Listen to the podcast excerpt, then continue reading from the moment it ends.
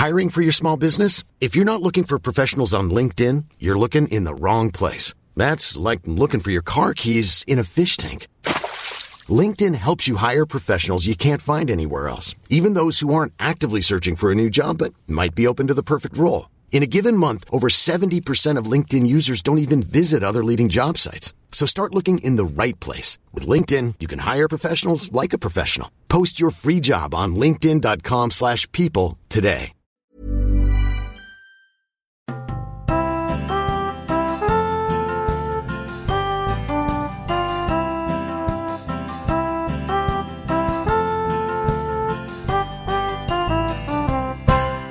Tjaba, tjena, hallå och välkommen till Vad ska vi se på? Tillsammans med mig, Marcus.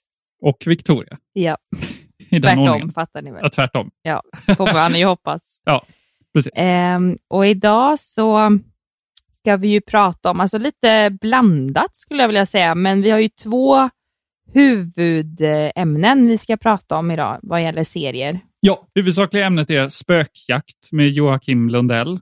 Ja, och Jonna och Lundell. Jonna, ja, precis. Hur vi hamnade här vet jag inte, men vi ska prata om det idag i alla fall. Ja, Och sen ska vi gå igenom lite av ett potpurri av saker vi har sett. det var snyggt. Ja, visst var det. Ja. Så vi djupdyker inte i något annat än eh, spökjakt idag. Nej. Och så går vi igenom lite kort det vi har sett på. Det är en handfull olika filmer och serier. ja. Vad har du gjort i veckan då? Det är väl snarare att jag inte har gjort, men eh, jag har, eh, det var igår, Mm. så publicerades eh, podden då som våran eh, ja, förra gäst, Elin, eh, som hon håller i, som heter Jobba, jobba, jobba. Precis. Och där var jag faktiskt gäst och pratade om lite den här The Professional Victoria. Exakt, Alltså, så om det vi- ligger ju ute nu om man vill lyssna på det. Det är Precis. ett jättebra avsnitt. Ja, det blev bra, men fy fan vad nervös jag var. Ja, Herre gisses. vad var Det, du det, mest kan ju du, orolig det för? kan ju du bara intyga hur nervös jag var. Ja, ja, ja, gud ja. Men vad var du mest nervös för? Nej, men det är väl det här återkommande för mig som bland annat jag och min coach pratar mycket om. Det är det här att jag ska säga fel saker eller att jag ska säga saker som gör att folk missbedömer min situation eller mig själv. Så det var väl det jag var mest rädd för. Men sen så är det klart att alltså saker jag kanske har uppfattat fel eller som har blivit tillfälligt blackout, tänkte jag kanske att inför det här då, att medan jag håller på och poddar, jag kanske glömmer saker.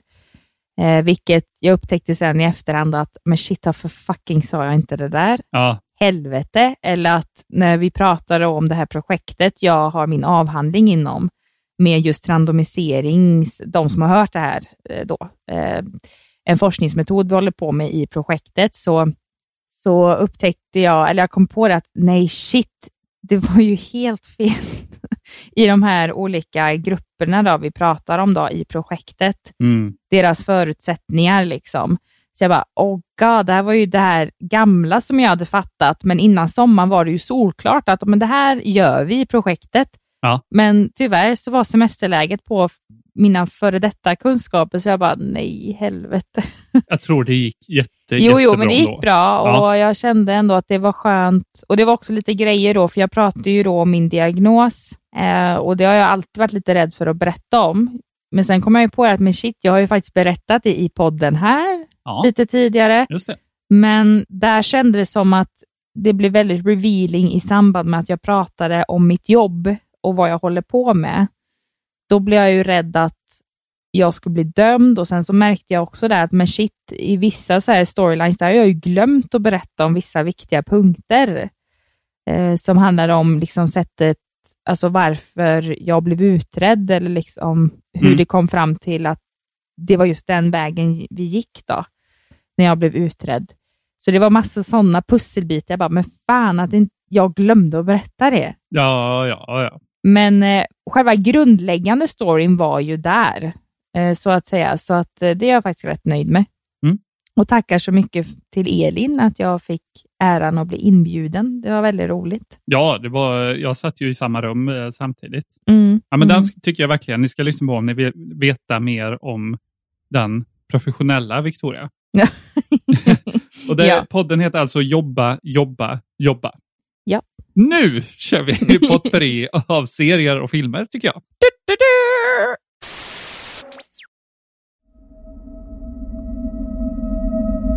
How does one come to know the sea's dark secrets? Den första vi tänkte gå igenom här var en film vi såg eh, förra veckan, tror jag, Ja. som hette In the Heart of the Sea. På inrådan av moi.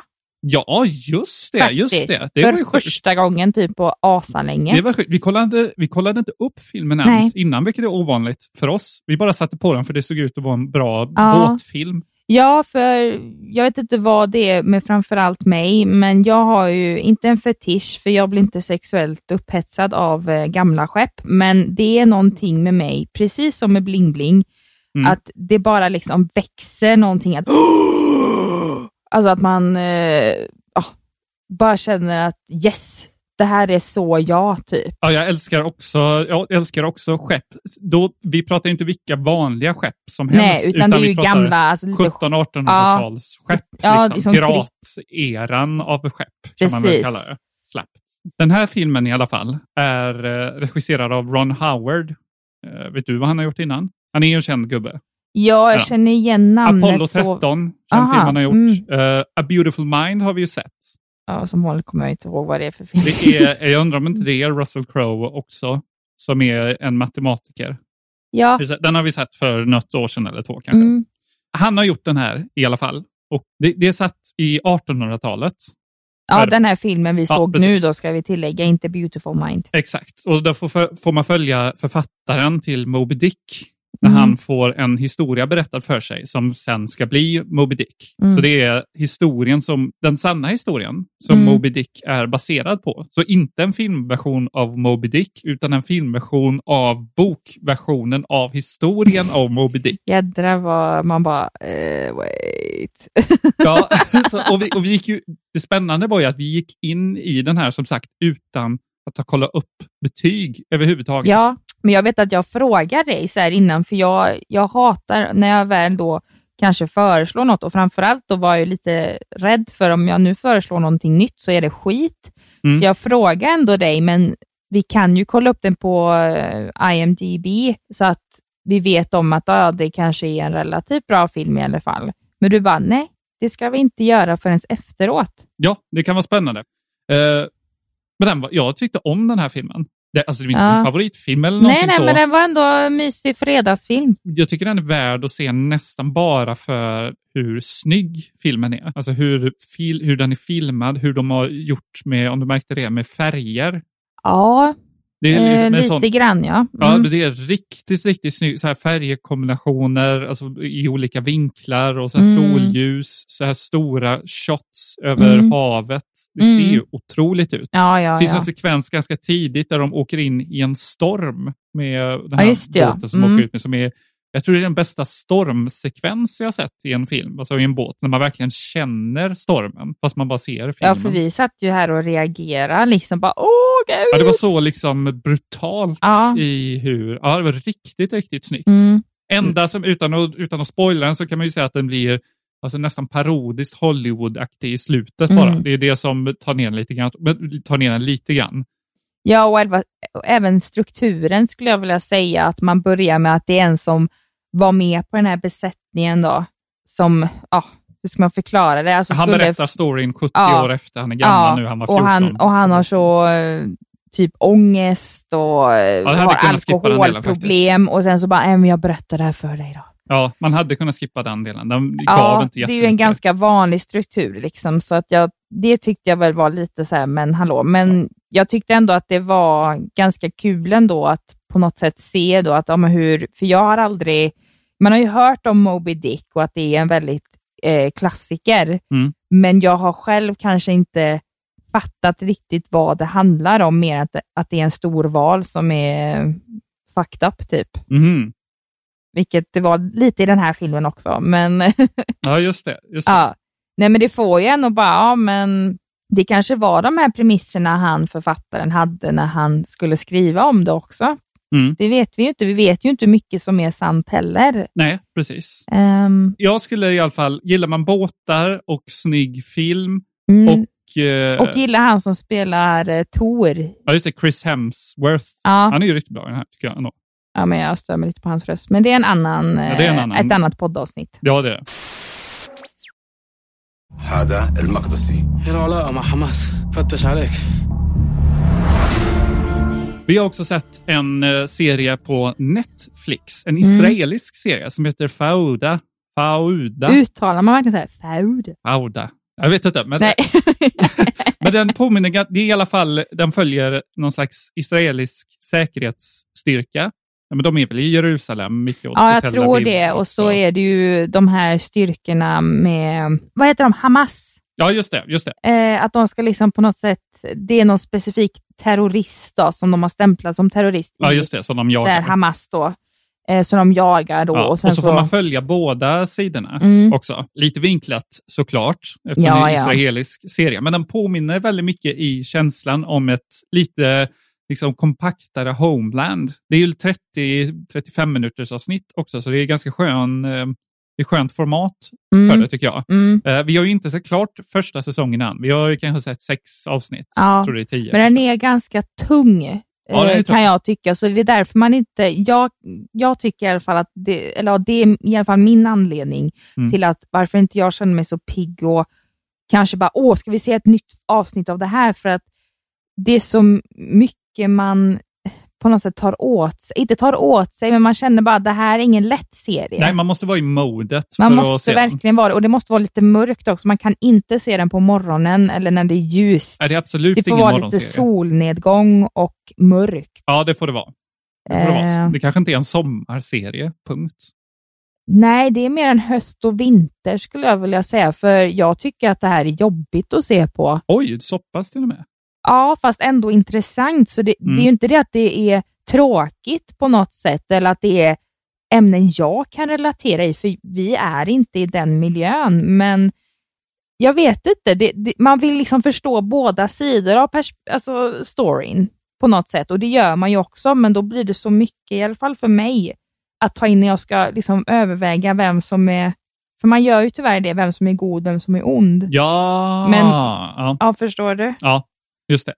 Ja, den är ju gråskalig, eller försöker vara det så mycket som Mm. möjligt i alla fall. Mm. Den eh, skulle man kunna prova. Den ligger på Netflix. Det finns tre säsonger av den, eh, tror jag. Oj, tre. Ja. Okej. Så gillar man Homeland kommer man gilla den här. Ja, och var noga med att ha på hebreiska. Ja, för fan. För det hade vi inte i Åh, början. Den är dubbad på engelska by default. Ja, men när de pratade arabiska, då var det arabiska. Kommer jag ihåg. Ja, I det lilla segmentet vi såg. Men sen så när de började prata, alltså när israelerna skulle prata, Ja. då, då var det helt plötsligt att det var engelska. Jag bara, "Jaha, pratar de engelska med varandra? Jaha. Ja. Och sen så ser man på deras läppar att Någonting det är fel, Bara, liksom. Vad någonting är fel. Och så, så kollar du bara, men det här är ju inte originalspråket. Men så jävla... Så de hade ju dubbat det då Ja. bara på israelerna verkar det som. Så Ja, var ja, det var noga ju med det, för det förstörde jättemycket i början. Ja, ja, gud ja. Gud ja. Ja. Är ne- Nära att stänga av. Men eh, sen Ja. blev det ju jättemycket Sen blev det bättre bra. när man by- bytte bort det. Ja. Ja. Precis. Men eh, vi går vidare.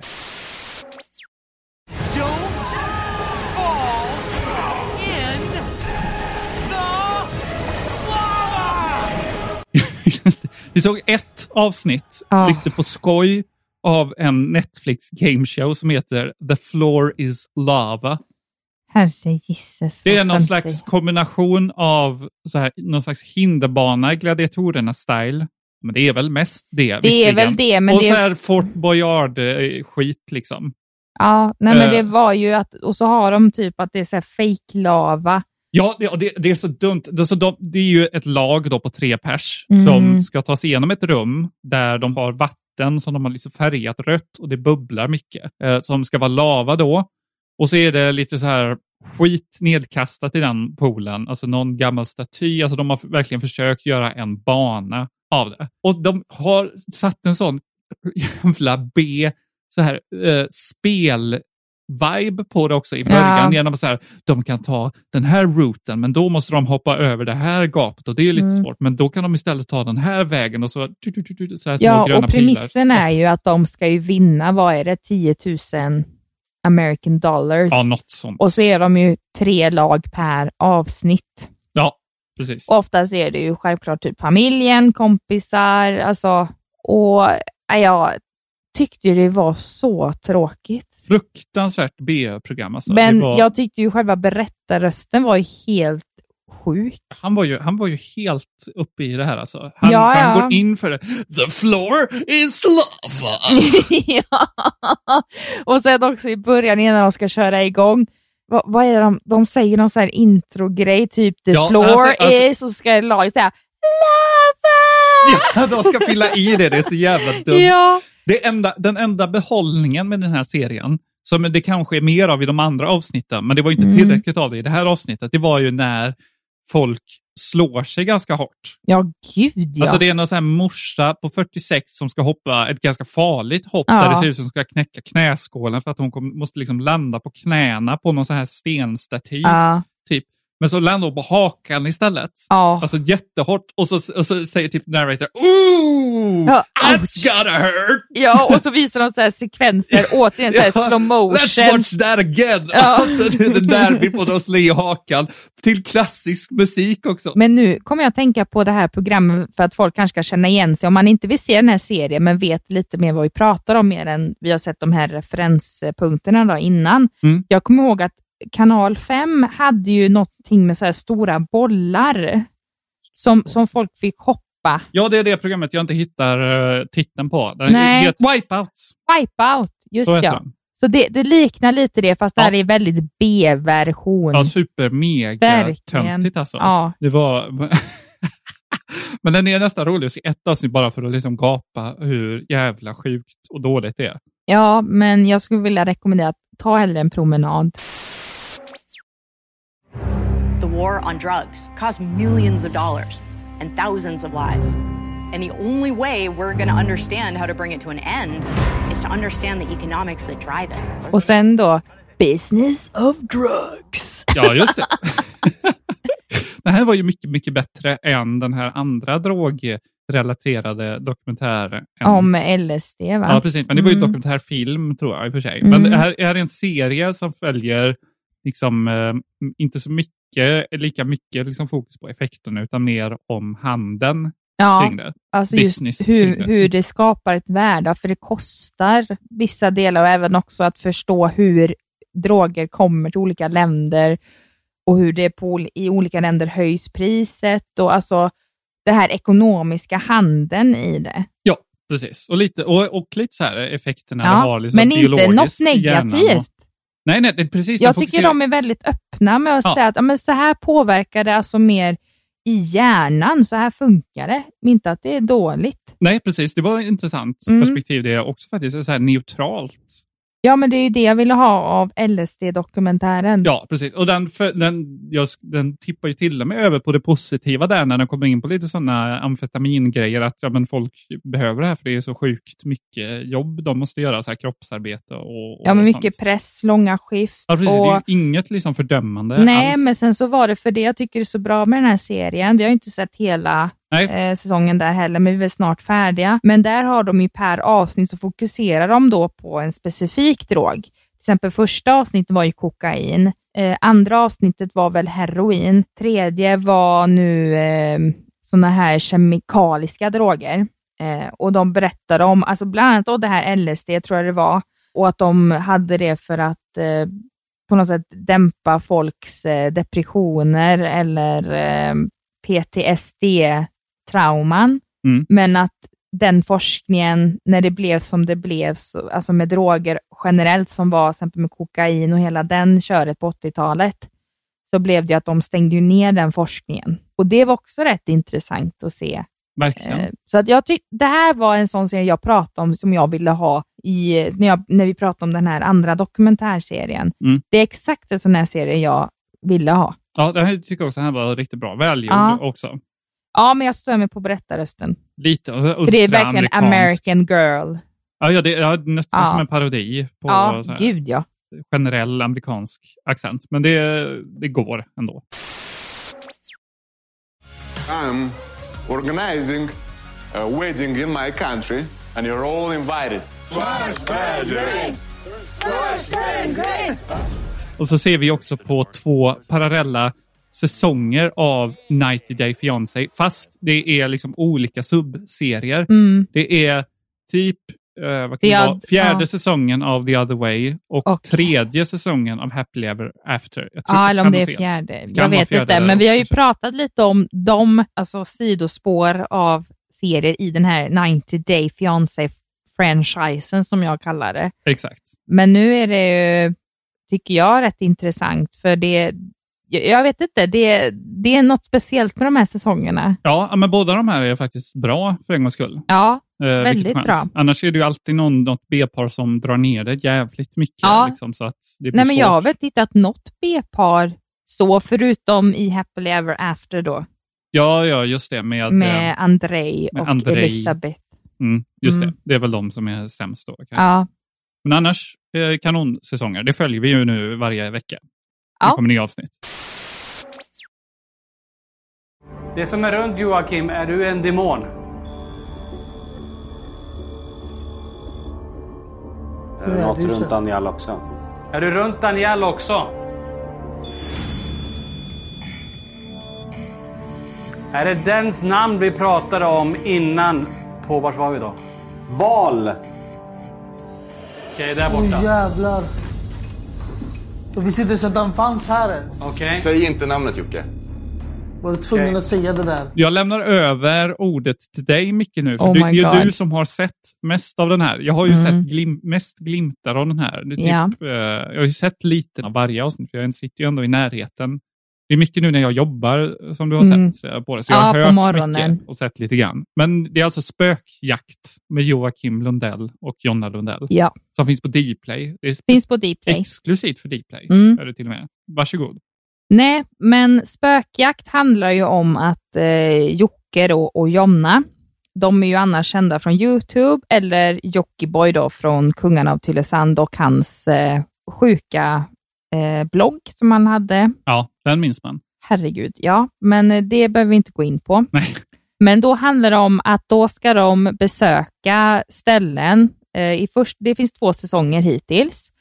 I den första säsongen så handlar det om att eh, de ska hem, alltså besöka hemsökta platser i Europa. Men det sjuka är att de säger i världen i den säsongen. Ja, är de bara i Europa? Ändå? De är bara i Europa. Ja, okej. Ja, ja. Eh, och då är det mycket slott och alltså ställen som är listade att vara väldigt hemsökta med andar och diverse demoner. Och i den andra säsongen så är det platser i Sverige som är väldigt hemsökta och det här är också i den serien, eh, eller den säsongen, så är det mm, platser de redan har besökt tidigare fast de har haft på sin YouTube-kanal. Ja, Som de har en- gjort den här serien innan ja, fast Ja, som YouTube. fast det är som en YouTube-format. liksom. Ganska faktiskt välproducerat även där.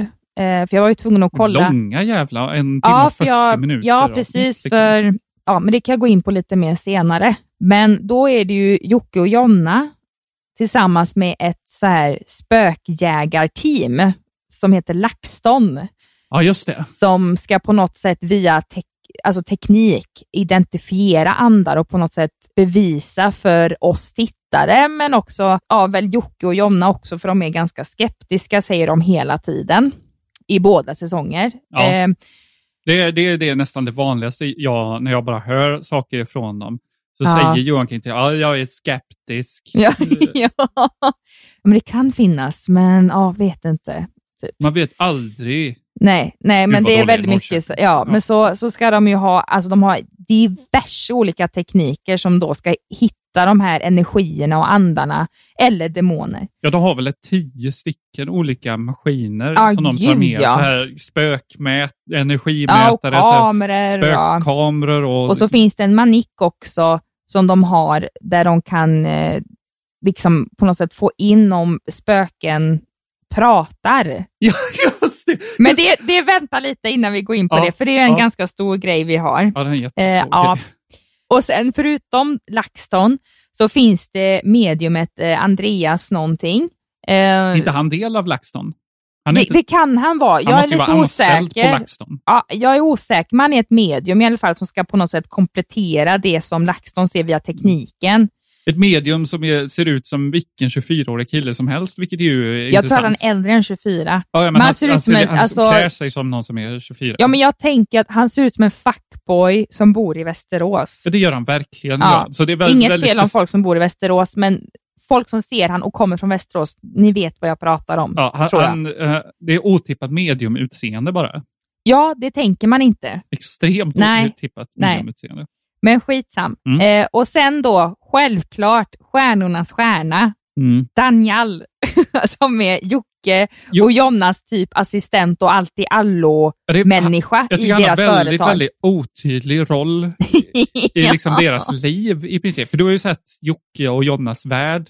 Ja, eller familjen Lundell Familjen som heter. Lundell, ja, som Finns också på Dplay. Ja, precis. Där man Mm. mer liksom följer deras piss, pissliv.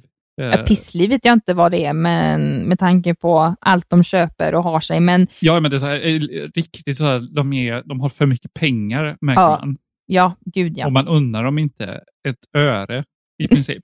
Nej, men det är också en, ett samtalsämne i sig. Ja, det men det är det som det handlar om. Daniel, bor han, bor Daniel. Han, Daniel, bor han där Nej. ens? Han bor inte, han är bara där hela dagen. Ja, Sen går han hem. Okej. Det- För han framstår som deras betjänt ibland. ja absolut. Alltså han gör allting. Ja, det är så jävla konstigt. Ja, Ja, han, han är riktigt bra i den här serien i alla fall. Han följer med på spökjakt. ja, ja, men ja, det är väl det det handlar om. Var jag kortfattat nog? Ja, det, var- det här var den bästa Ja. sammanfattningen du någonsin Bra. har gjort. Kan ju gå in lite på de här verktygen som de använder. Ja. Som är ju eh, minst sagt spännande. Vi har ju den där pratapparaten som kanske är mest spektakulär. Ja, för det jag tyckte var intressant, för nu har jag faktiskt gjort min research lite. Oh, ja, men ja. delvis då genom att se också den här YouTube-serien. För någonting jag tycker är intressant då med just den här att andarna skulle prata till dem. Mm. Vi får förklara lite snabbt. Jag kommer nog klippa in ett klipp här om Ja, jag hittar det. mm. Men det är alltså som en liten sån, eh, typ som Google Home mini Ja, liksom, exakt grej. så nästan faktiskt. Och så hör man så... Och så Kallt. Gammal- Han vallar oss, förstår ni? Det känns som att han Dagen innan. Ska vi gå in här på vinden tycker du? Nu börjar han prata väldigt högt också. Ska vi komma in till dig? Köket. Köket. Jonas är där nere. Jonas är i köket. Ja, precis. Lästa den rösten. Och så, så står han och säger, ah, vad sa han? Kallt, sa kallt? Mm. Och, och, och så försöker han bli stel. Så Och så kanske han viskar, mattan.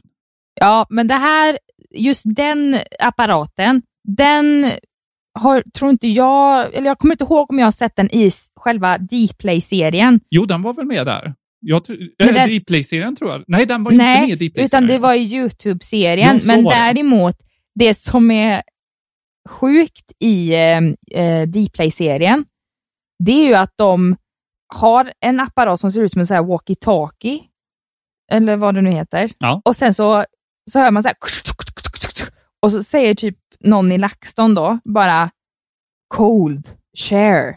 Alltså att, och så, så kommer det så här, alltså ord typ som engelska glosor Ja, i, från I ingenstans. walkie-talkiens display så Ja. dyker det upp olika ord. Ja, och så frågar de eh, liksom, ja, när det var första säsongen, när de var på till exempel i Tyskland eller i England, då blandar de språk.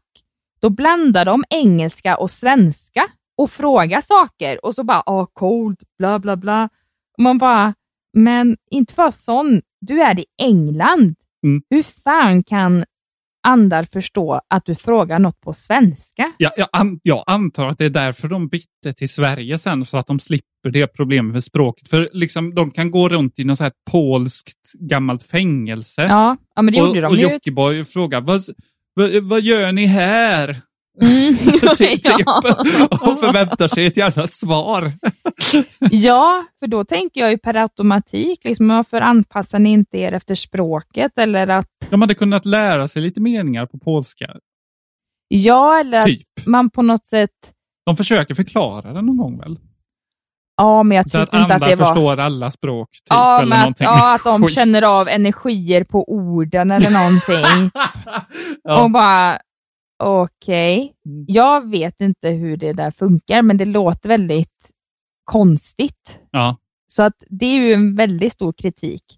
Men sen tycker jag att det är konstigt att de här apparaterna, att de låter så mycket. Men det är mycket pipande och blinkande här- lampor. Man bara, men varför har ingen med dagens teknik och möjligheter gjort en tyst version? Ja, det låter ju, det, för det här låter mer apparatigt och legit. Ja.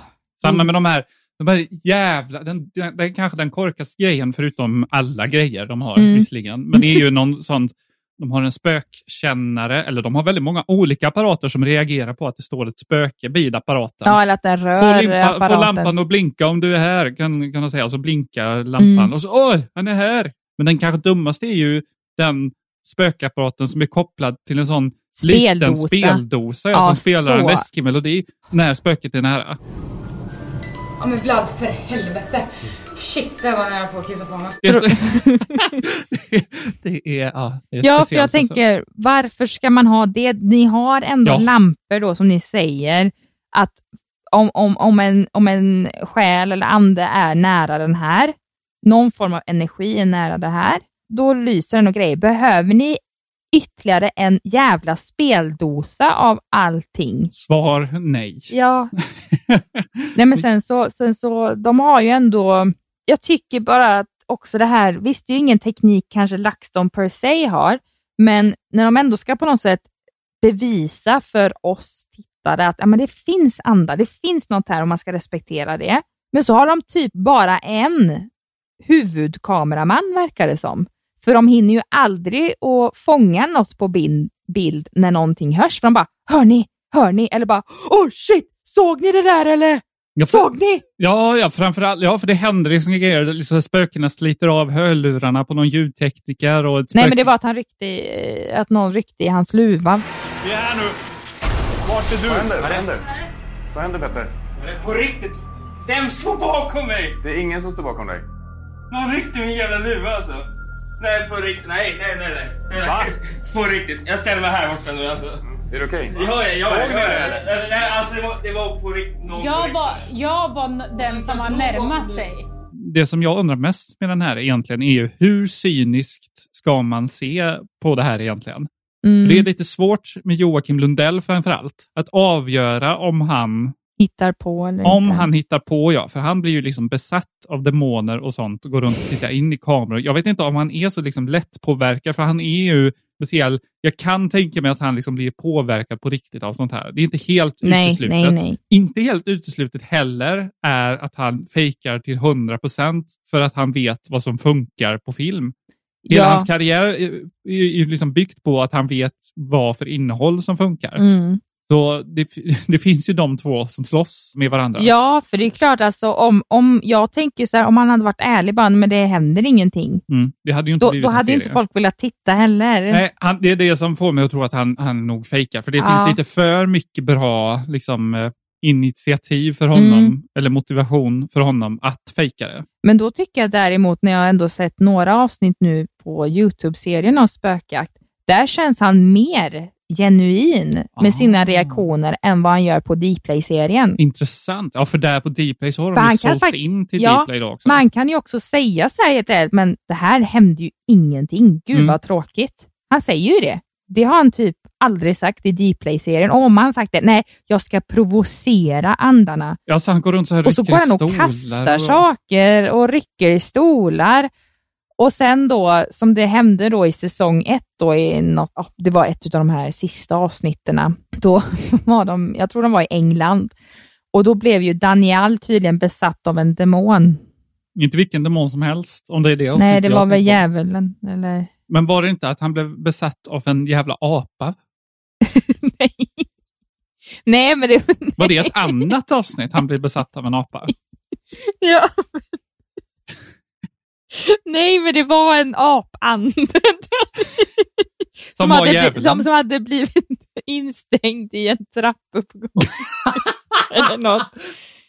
I någon gammal så här, hemlig håla typ. Så hade Ja. den stackars apan och så hade han rivit på väggarna och så, men ingen lyssnade. Mm. Och sen så än idag kan man höra riv, eh, eller att det skrapar i väggarna. Än idag påstår sig flera vittnen höra krafsningar inifrån just den väggen där apan senare hittades. Det, det är ju intressant med Daniel. Han är ju den roligaste tycker jag. Han känns ju mer, han känns absolut genuin. Som Ja. att han tror på allt det här som händer. När jag försöker prata med apan så får jag verkligen ingen kontakt med apan. Jag vet inte om apan ens finns. Jag hoppas den finns. Men jag har ingen kontakt med apan just nu i alla fall. Är det någon här? Monkey, are you here? Monkey? Monkey, if you are here, make a sound. Jo, de, han är jo, Joakim är ju så dum så att han liksom stänger in honom till och med en gång i en garderob. och, Ja. han, och Daniel blir Och bara, jätterädd. nej, nej! Och så bara, jo men alltså jag öppnar med en gång. Ja. Gjorde han det då? Nej. Nej, det gjorde han inte. För det är en annan sån rolig apparat de tar fram är en kamera som de fäster vid liksom en laptop och så kan Mm. de se på, eh, Mm. laptopen, Skärmen, på, ja. på skärmen att man kan se så här... eh, En säga? streckgubbe, Streck- typ. Ja, om de, när, de, när de ställer sig framför fylls deras siluett in av en liksom, grön streckgubbe som Mm. följer med deras händer och armar. Mm.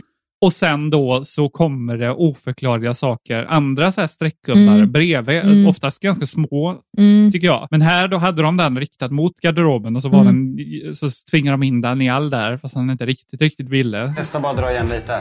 Ja, inte hela vägen. Fortsätter mappa upp genom garderoben. Jag har aldrig sett det. För fan, det sitter och Den håller. fortsätter- någonting kommer för så Någonting brukar kommer, det är något som håller emellan Den dörren. och- håller min fucking... Får jag bara stänga igen helt en gång? Jag kommer öppna Fan direkt Jocke, efter. alltså jag får panik. Jag kommer alltså, kommer- En, en sekund. Jag kommer Okej, öppna vi- direkt vi kommer efter. Jag måste bara se om... Skriker du så... Alltså den, är- den är kvar men Den är Daniel är inte kvar. Daniel är inte kvar. Nu. Åh! Helt ärligt, jag känner att typ en eller två personer tar tag i min arm och bara håller den. Ja, men också att den garderoben, Mm. den, det sägs ju att det är, för då var de i avsnittet med Frammegården, eh, hette det. Och då sägs det att i den här garderoben så stängde pappan eh, in sina två barn. Just det, Och att det sägs att de svalt ihjäl och dog i den garderoben. så var det. Ja, så då blev det ju en, att han skulle vara där själv. Ja, men så ser de ju inte två barn utan de ser, så är det en jätte, jättestor gestalt istället. Mm. Och det är då Joakim säger, "Ja, men vi provar att stänga dörren. Ja, Och så, och så Daniel bara nej! Ja. det är väldigt roligt. Ja. Ja. Nej, men eller att den, det var också på Frammegården. För det var ju då, för det som är så irriterande kan jag tycka i säsong två, det är ju att i många avsnitt så är det hela tiden att Joakim, hans demoner som han har fått på något slott i Europa, förföljer honom. Och så blir det, ja men han är, Det är som en besatt. följetong genom alla besatt. avsnitt. Ja, hela tiden. Och så är det att de ska försöka typ upplyfta det här så att han inte har någonting som följer med han hem. Han frågar ofta spöken om det är någonting runt honom Ja, också. och alla säger ja, det är det. Och så blir liksom Jonna irriterad. Och spökena alltså säger ja genom att en lampa lyser. Ja, typ. Ja. Och sen så var det nu på Frammegården igen, för då var det att det var någon ande som vägrade tydligen att prata med honom. För att han hade stökat ner och varit en jävla fitta, typ. Just det, han, Ja. han, tappade lite där också. För han, Ja. så här, de kan ju bara ställa ja eller nej-frågor eftersom det Mm. är lampan. Mm. Och så får han inget svar och så blir han så liksom frustrerad. Så han typ frågar Varför vill du inte prata med mig? Finns det någonting runt mig som jag har tagit med mig hit som du inte gillar?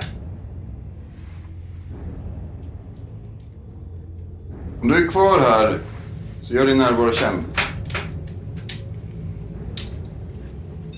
Tack. Men alltså fan skojar ni med mig eller? Tack.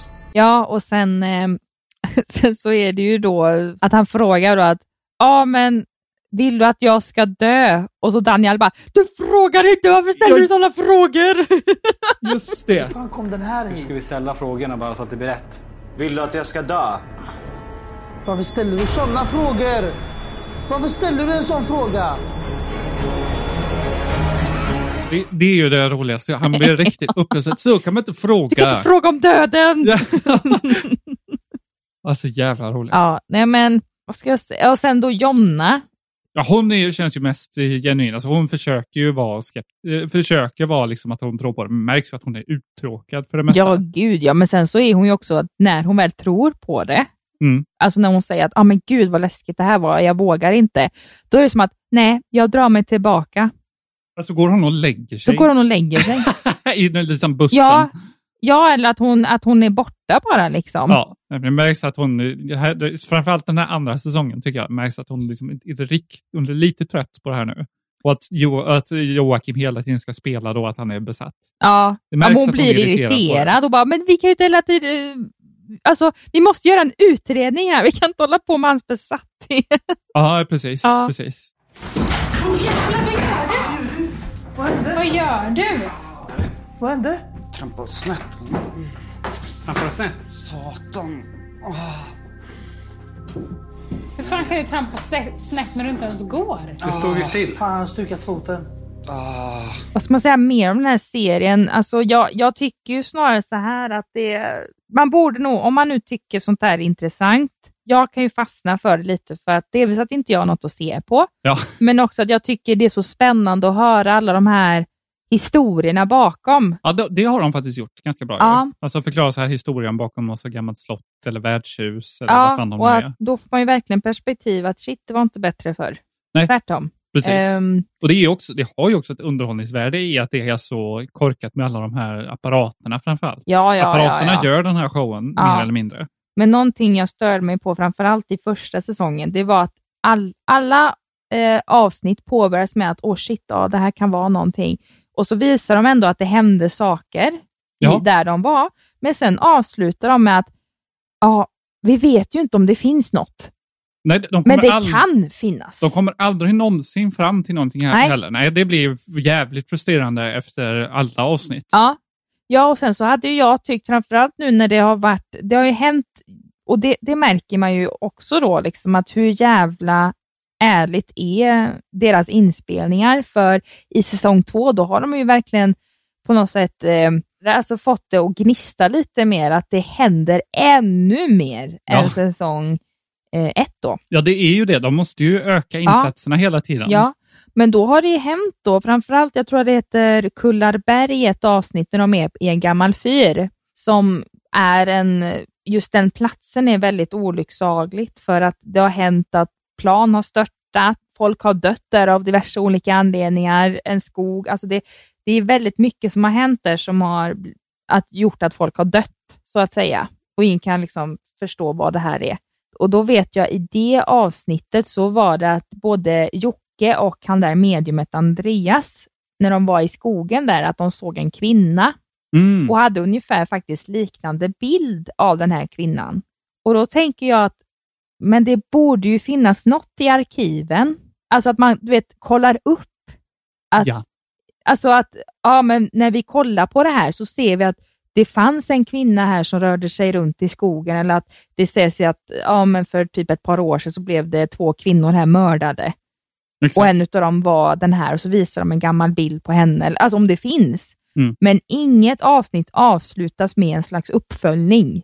Nej, det är ju det, det, det är ju ett grepp man kan använda på kanske några avsnitt, men Ja. inte på varje avsnitt. Det blir Nej. helt sjukt till Ja, sist. ja, jo, jo, men nej, den här är väl lite... ehm, Den är en acquired taste, Ja, den här serien. Får, kan man lugnt säga. Vi, vi har en luva som dras, vi har en tallrik som flyger.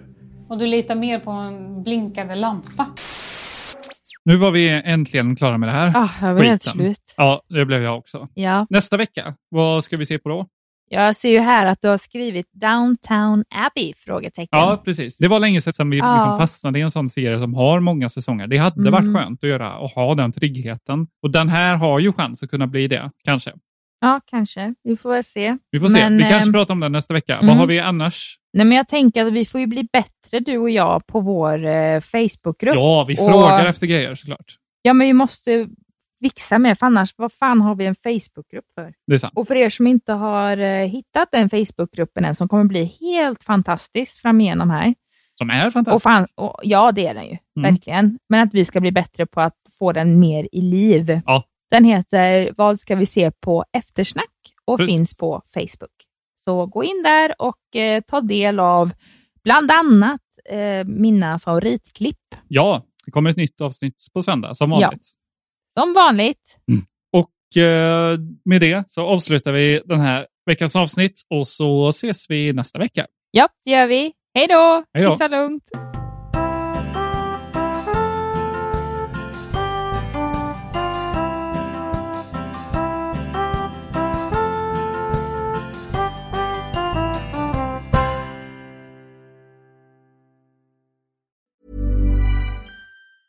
Mom deserves the best, and there's no better place to shop for Mother's Day than Whole Foods Market. They're your destination for unbeatable savings, from premium gifts to show-stopping flowers and irresistible desserts. Start by saving 33% with Prime on all body care and candles. Then get a 15-stem bunch of tulips for just $9.99 each with Prime. Round out Mom's menu with festive rosé, irresistible berry chantilly cake, and more special treats. Come celebrate Mother's Day at Whole Foods Market.